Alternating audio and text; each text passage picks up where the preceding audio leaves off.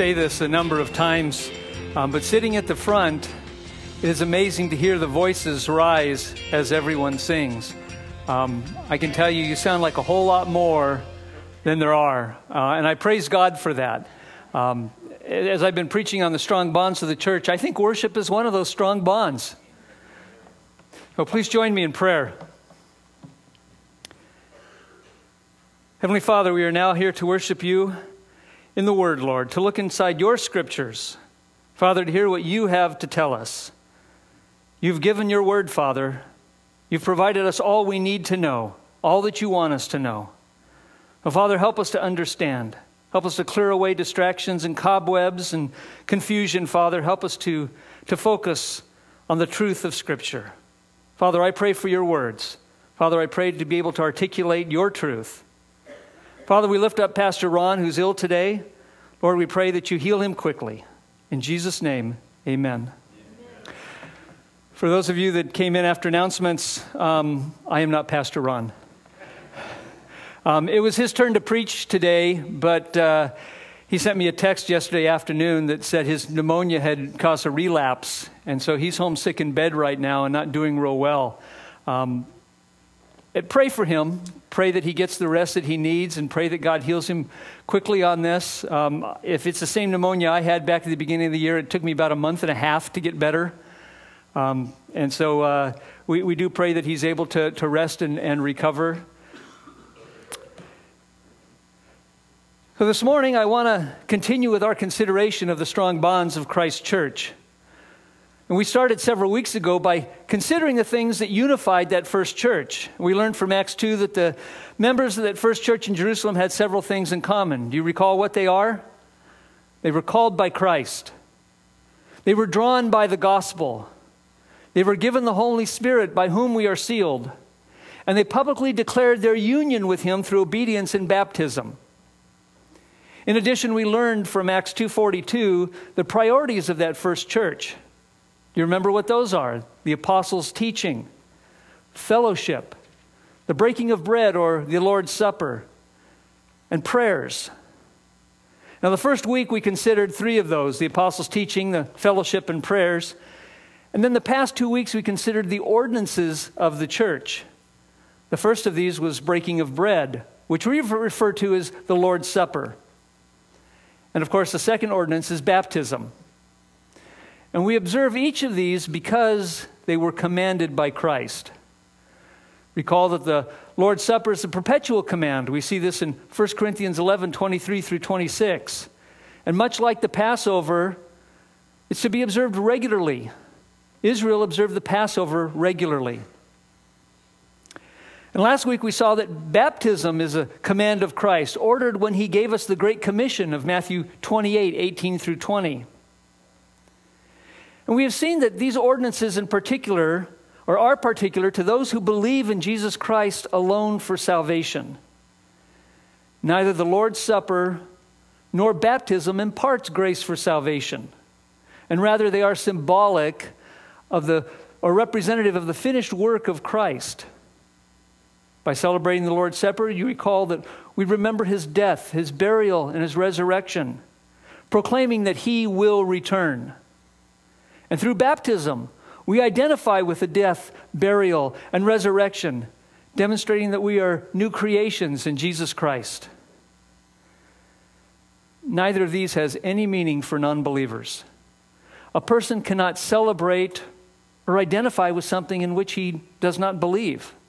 It becomes just an empty and meaningless ritual. But believers rejoice together in the observance of the Lord's Supper and the practice of baptism.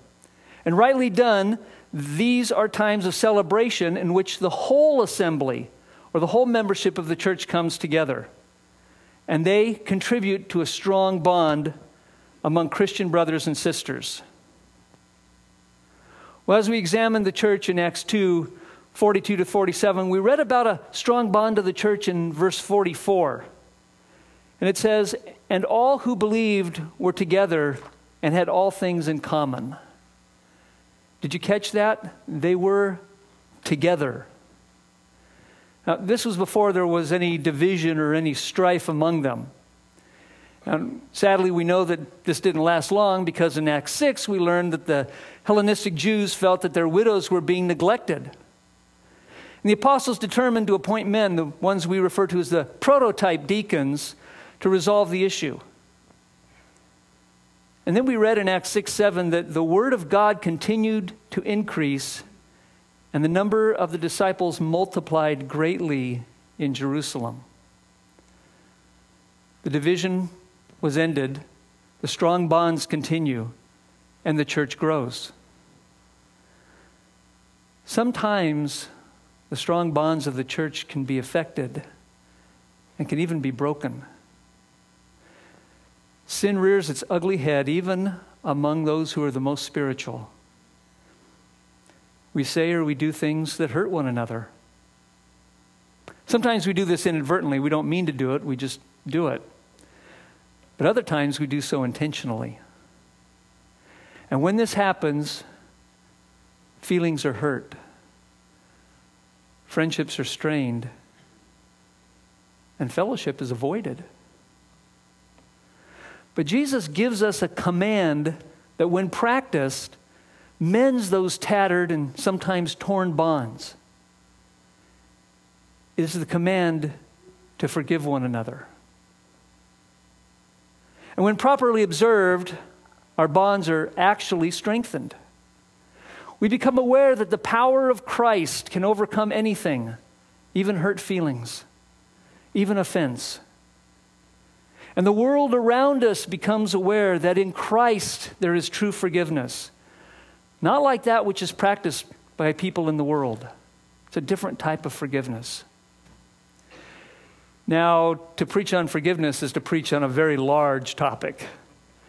There are many aspects to forgiveness, there are many points to be made, and there are many considerations to be given.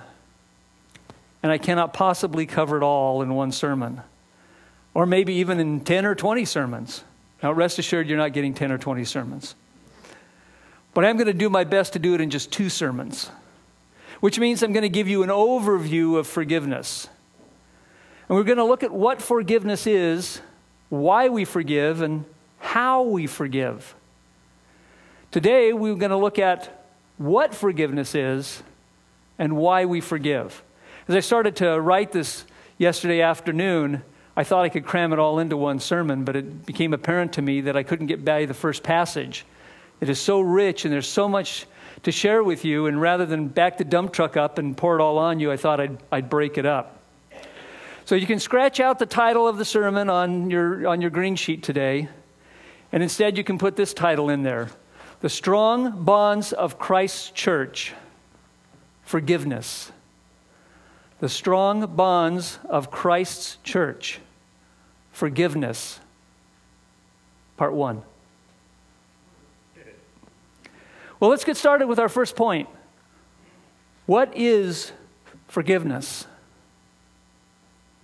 What is forgiveness? Now, we've all heard it said that we should forgive and forget. That's a, that's a common phrase, right? Forgive and forget. Move on. After all, isn't true forgiveness when we, if we, it isn't true forgiveness if we don't forget what someone has done to us and, or done to others. I mean, that's what we're taught in the world, right? That forgive and forget. If we truly forgive, we must never think about the offense of the sin. How many times have you heard people say, look, let's just start over? Let's, let's rewind our relationship. Let's start back at the beginning, as if none of this ever happened.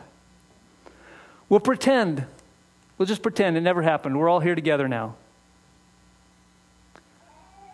What if I told you that to forgive and forget is not found in the Bible? In fact, it's an unbiblical concept. But, Pastor Jeff, you say, of course it's in the Bible. It's right next to that verse that said, God helps those who help themselves. you know, you can find that verse in 2nd Hesitations 11 8. Actually, many people point to Isaiah 43 25, where God says, I, I am he who blots out your transgressions for my own sake, and I will not remember your sins. See, God forgets our sins, right? He doesn't remember our sins. Stop and think about that for a moment.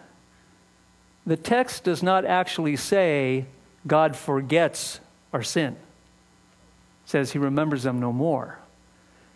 And there's a difference. God is omniscient. He knows everything. How then could he forget something? He wouldn't be omniscient then, would he? If he could forget something, he wouldn't know everything and he wouldn't be God. So God doesn't forget our sins. Quite differently, the passage says he will not remember our sin. And we have to understand what the term remember means. To remember something is to act on it. In Genesis 8:1 we read that God remembered Noah and all the beasts and all the livestock that were with him in the ark. We read in Exodus 2:24 that God looked down on Israel who was being oppressed by Egypt and he remembered his covenant with Abraham, with Isaac, and with Jacob. Now, God didn't look down in the middle of the great flood and suddenly recall that, hey, there's Noah, he's out there floating around. And he didn't, he hadn't turned his eyes from Israel for 400 years while they were being oppressed and enslaved in Egypt, just to happen to recall that he made a promise a few centuries back. In both cases, God took action for the benefit of those he remembered. In Genesis 8 2, we read that he caused a wind to blow over the earth, drying it out, so the ark could rest on solid ground. And in Exodus 3, we find that he raised up Moses to deliver Israel from the Egyptians. And there's many other verses that talk of God remembering people and promises in Genesis and in Exodus and even in the Psalms. This is what God says when He says, I will not remember your sins. So when He says He won't remember them, you can be assured He will not act on them. You see, He already has. Jesus died on the cross to pay for your sins. But if you haven't trusted in the work of Jesus Christ, then God will indeed remember your sins. Forgiveness is not forgetting. We might forgive the person who, because of his age or mental or physical impairment, drove through a stop sign, hitting another car and seriously injuring its occupants. We might forgive, but we don't forget and let him keep driving. We take his license away. We might forgive the uncle or the cousin who committed a crime against a child. But we don't ban him from ever joining in family get togethers again. We don't leave him alone with the children. So that leaves us a question of what then is forgiveness? If it's not forgetting, what is forgiveness? Well, turn with me to Matthew 18, and we'll look at what Jesus taught about forgiveness. Matthew chapter 18. And many of you are familiar with this parable. It's about the unforgiving servant. There's some lessons that are that just stand out as I was studying this passage yesterday. And as I've been studying on forgiveness, it really popped out to me. And I'd like to share them with you this morning. So follow along as I read Matthew 18, starting with verse 20. Actually, verse 21.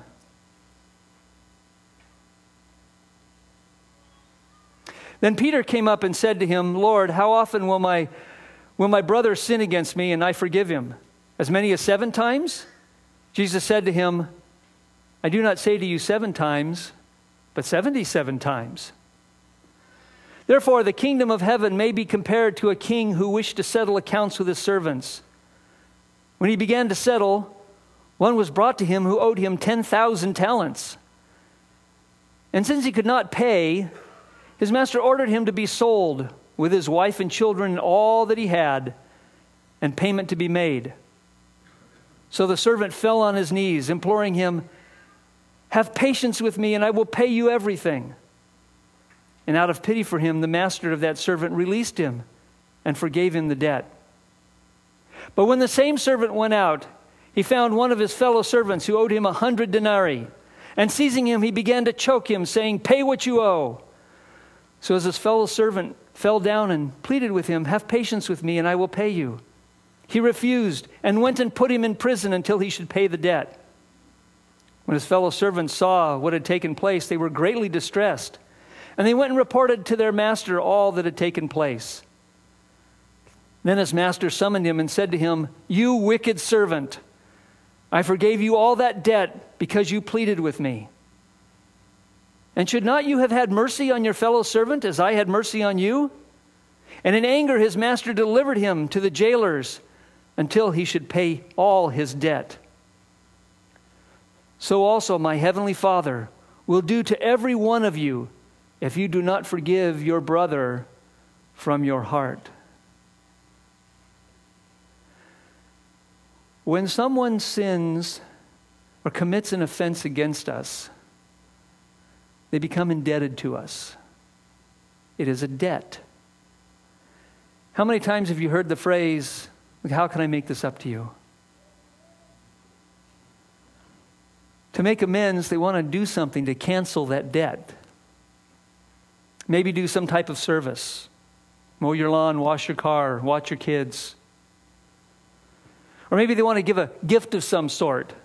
Husbands, this is where we bring out the dozen roses. But sometimes we want the offender to pay by suffering. And this is called vengeance, revenge. How many of you heard the phrase, revenge is a dish best served cold? Getting even with someone, making them pay. It's because they have a debt. But Paul tells us in Romans 12 19, Beloved, never avenge yourselves, but leave it to the wrath of God. For it is written, Vengeance is mine, I will repay, says the Lord. Paul himself practiced this. He wrote in 2 Timothy 4:14, Alexander the coppersmith did me great harm. The Lord will repay him according to his deeds. Paul didn't say, I'll get even with him or I'll get back at him. The Lord will repay him. We must consider that ultimately all sin is committed against God. See, sin is the breaking of His law, not ours. David knew this when he wrote Psalm 51. In verse 4, he writes, Against you, you only have I sinned and done what is evil in your sight. When we take vengeance, we are acting in the place of God we are taking God's place. But you may ask, when you file a criminal charge against someone, isn't that taking vengeance? Well, recall when we looked at Romans 13 a few weeks ago. It tells us about the government official. Verse 4 says, For he is the servant of God, an avenger who carries out God's wrath on the wrongdoer. You see how this ties in? God appoints the avenger, but it is God's appointment. Government is appointed by God, all human institution is appointed by God. When we try to exact vengeance, we're usurping God's authority. While we might forgive someone, there are still consequences for his actions. Rather than exacting vengeance ourselves, we must trust that God will act in His good time. And that's a very hard thing to do because we, we want justice, right? We want, we want to see justice. And we want justice here on earth. But the reality is, God brings justice. Whether He brings justice here on earth or in eternity future, justice is held at the judgment seat of Christ. Either the sinner pays the penalty, or Christ's death is the payment for his sin. Either way, every sin is accounted for. We must never forget that. When we forgive, we must remember that every sin is accounted for. It is not up to us to take vengeance. So when we forgive, we decide we're not going to collect on that debt. We're not going to collect on it. We don't hold the sin against the offender. We don't determine to make him pay in any way, shape, or form. Now, you say that's all well and good. But people who are Christians forgive debts, or who are not Christians, they forget debts all the time. So why preach about forgiveness? It's what we do in society, right? What makes forgiveness so particular? Well, this takes us to the second point the why do we forgive? Why do we forgive? We forgive because we have been forgiven. We forgive because we have been forgiven. Now, let's consider again this parable of the unforgiving servant. He was forgiven a great deal. Matthew 18 24 tells us that his debt was 10,000 talents. Now, despite what people try and do and figure out and calculate and all that, there's no real way to know what that means in today's money. Some say it's millions upon millions of dollars. Um, there's just no way. One commentator has suggested that the taxes collected from the provinces of Idumea, Judea, Samaria, and Galilee were about 900 talents each year. So, at that rate, that would mean that the number 10,000 talents would reflect the taxes collected for those four provinces over an 11 year period. It's a lot of money. But the number can also merely represent an astronomical amount, one that's incalculable, just the highest number we have. You can consider it like a child saying a, a hundred gazillion billion. Now, whether it's 10,000 talents or a hundred gazillion billion, the point is that the servant could not possibly pay that amount to the king. There is no way he could pay his debt. I don't know about you, but I can't imagine how someone can run up a debt that big that he couldn't pay it back, that is so enormous that it's incalculable. A monetary debt that big that they can't put a number on it.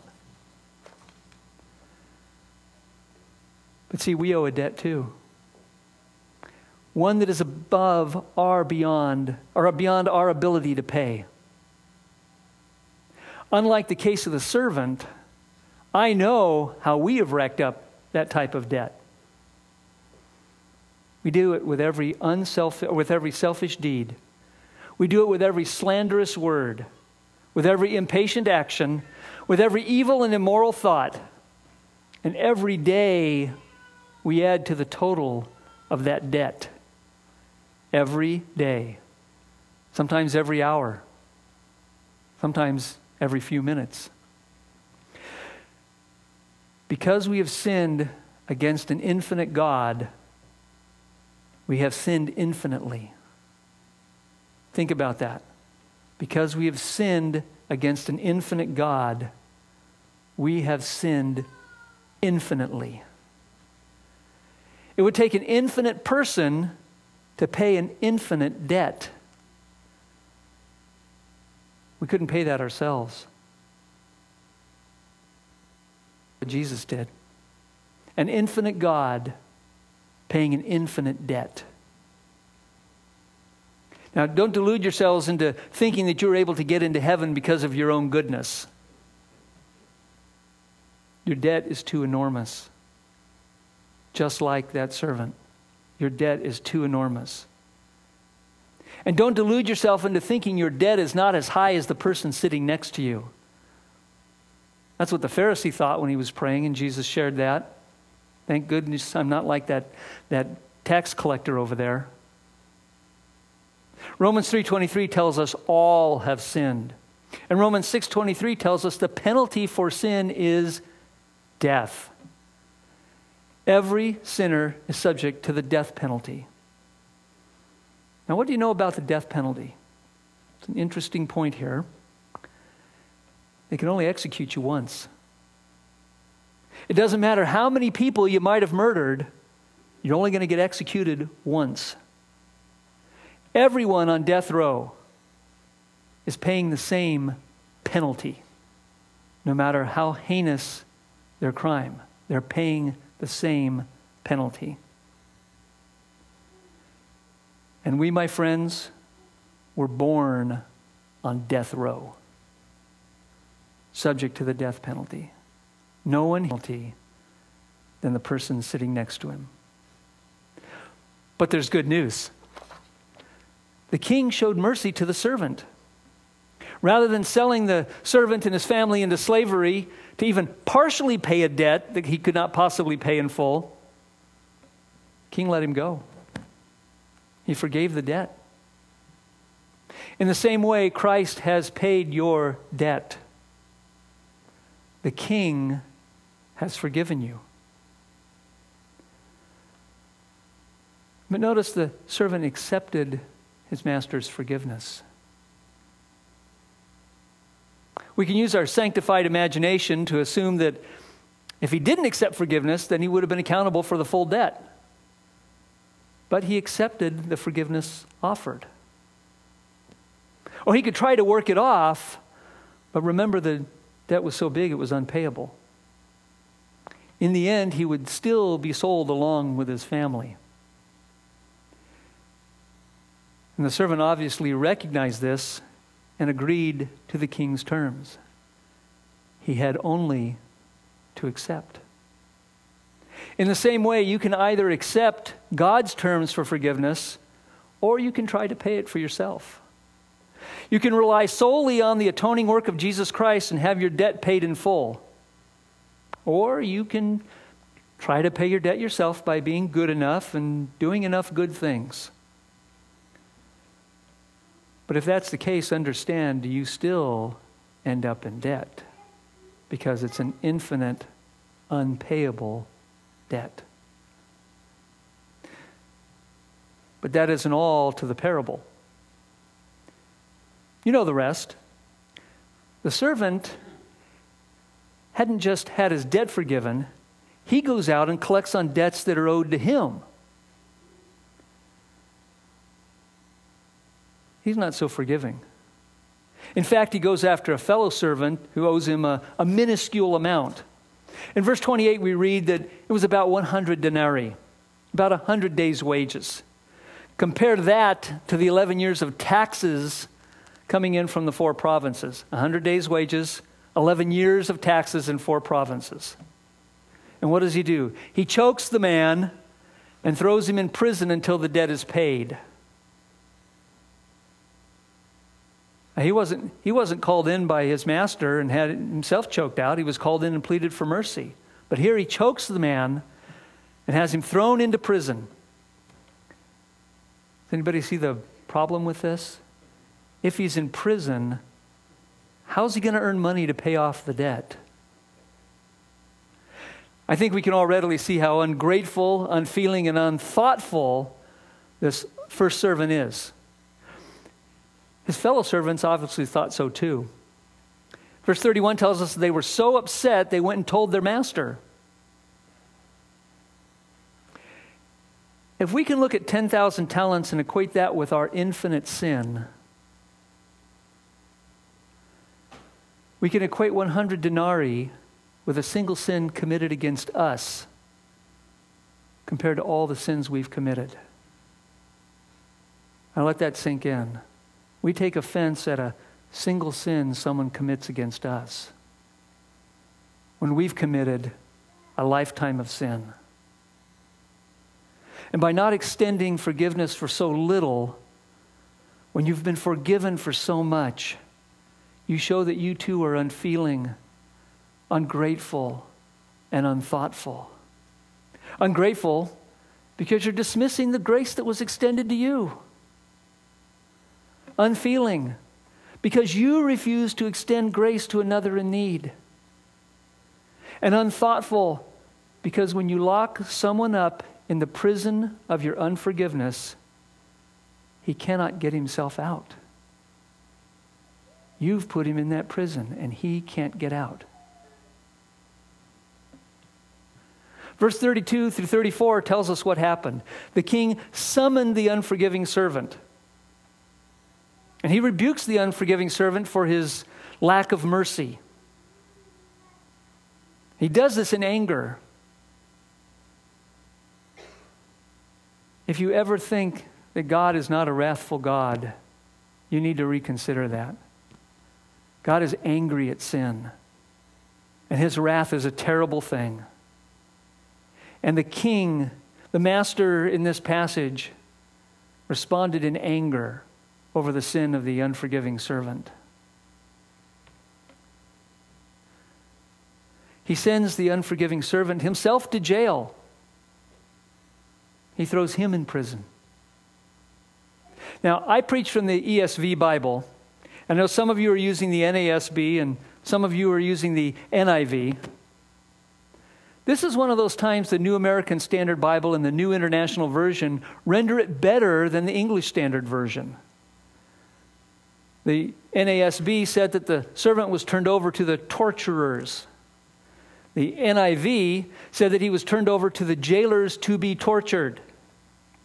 Both give the sense that the servant was not merely jailed, but subjected to discipline.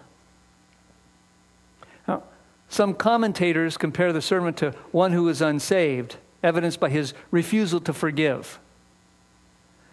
But we have to be careful not to base the forgiveness we receive from Christ on the forgiveness we give to others. Otherwise, our salvation is one on works. I've forgiven him, therefore I merit salvation. I've forgiven someone else, therefore I've earned this. I deserve this. That's not what the Bible teaches us. If that were the case, then salvation becomes conditional. Because if I've earned salvation, I've merited salvation, and then I turn around and I don't forgive, then I lose salvation. And that's not what we teach either. That's more of a, a free will salvation. You can decide to follow Christ and you can decide not to follow Christ. And you better hope that those times you decide not to follow Christ or those times you sin that you don't die because then you've died in your sins and you won't be saved.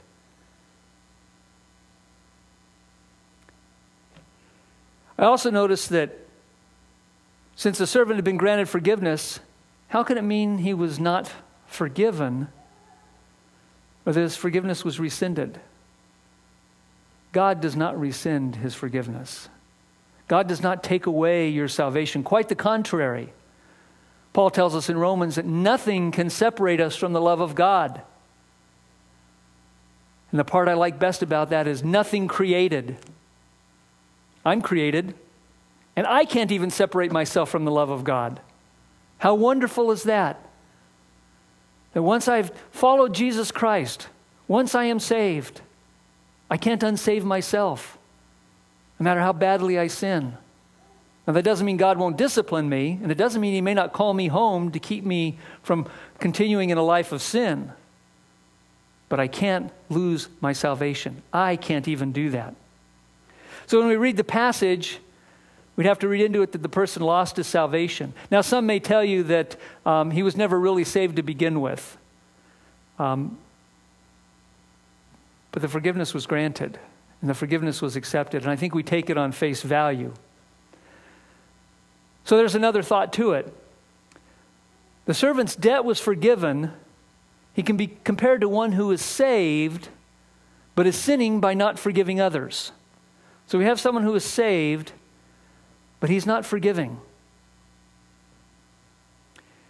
And remember, Jesus is telling this parable to the disciples. It was Peter that asked about forgiveness. So he's got the disciples gathered around him. He's not telling it to the whole world, he's telling it to his disciples. And I align with this view that it represents one who himself is forgiven, but not himself willing to forgive. And then we note that the servant is turned over to the jailers or to the torturers not to executioners. He's turned over to jailers and torturers. So, what the king wanted was for the man to show forgiveness for others. Remember, he said that. You should have shown mercy.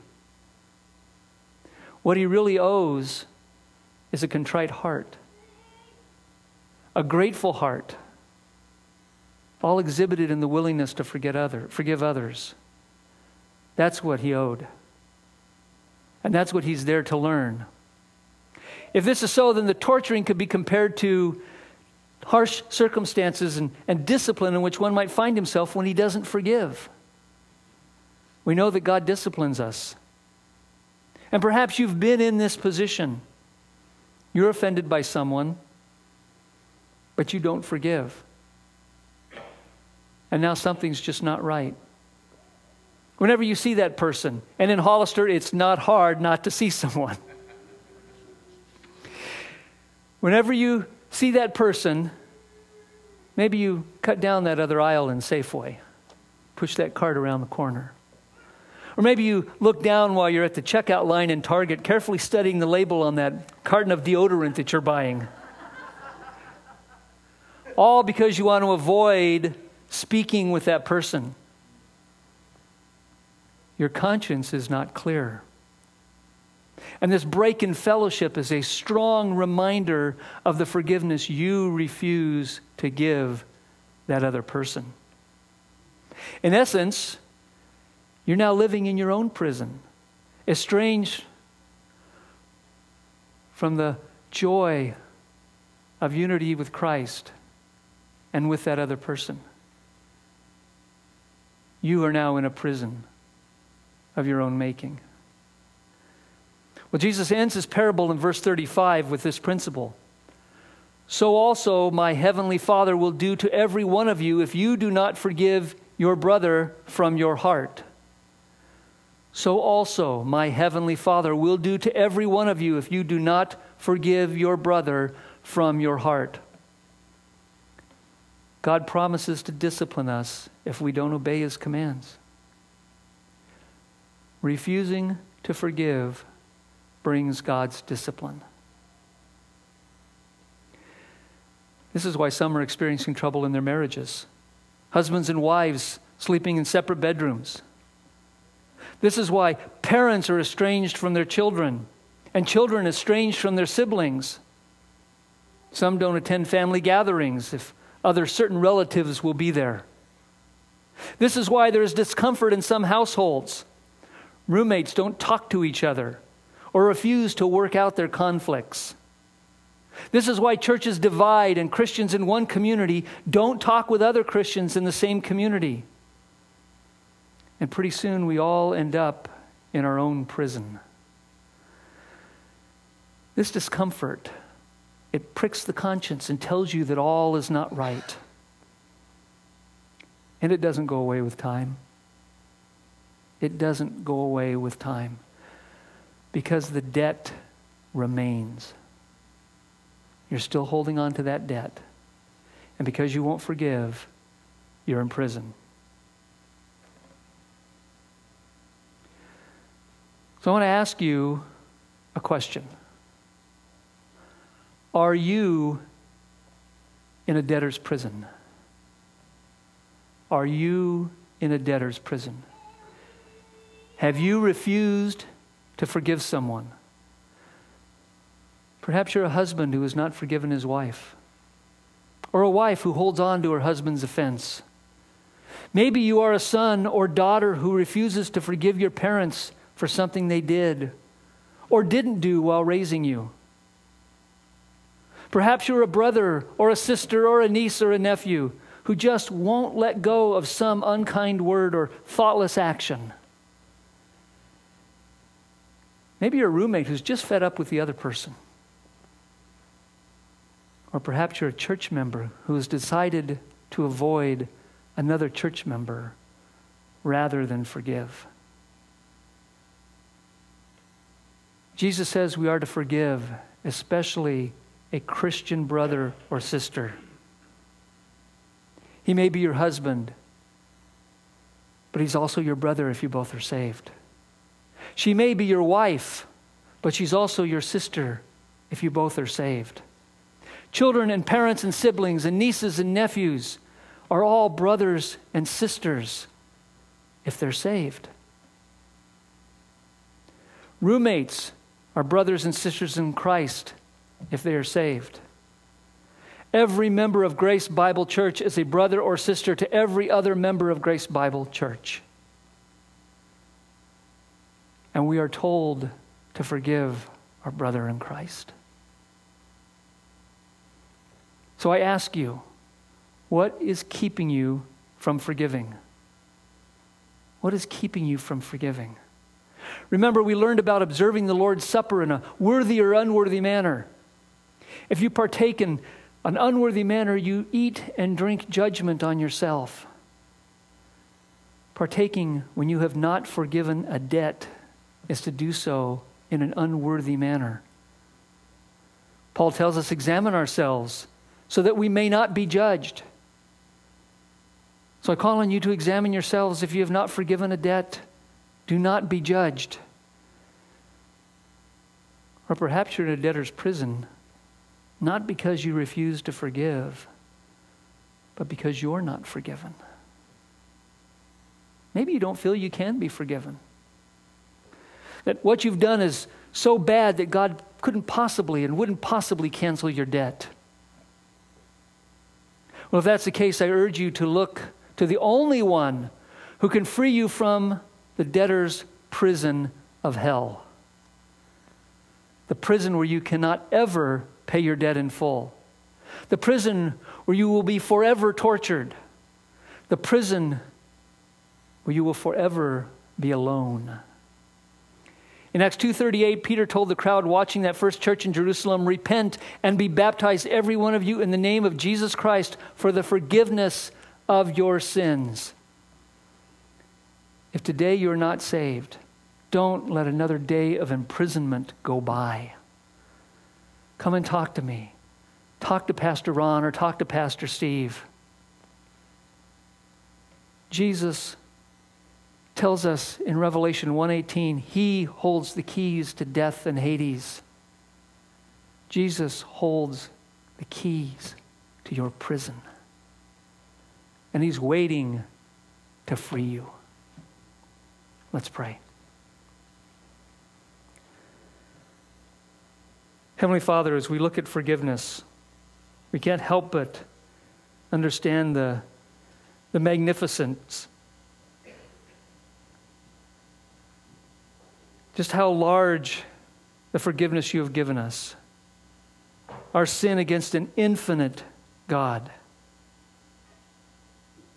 But Lord, while we can't pay that debt, Jesus did. And Lord, we are so grateful. And just like that servant in the parable, Father, we didn't have to pay something, we didn't have to do something. It was just granted. All we have to do is accept it. It is your free gift. We know that from Ephesians 2 8. And Father, help us also to forgive others. Help us not to dismiss, to be ungrateful for the grace that you've shown us, for the forgiveness you've given us. Help us show that to others. Father, I pray for any here that have not forgiven in their hearts, whether it be a spouse, whether it be a parent or a sibling or another relative, whether it be a roommate, Father, whether it be a coworker, Father, whether it be another church member.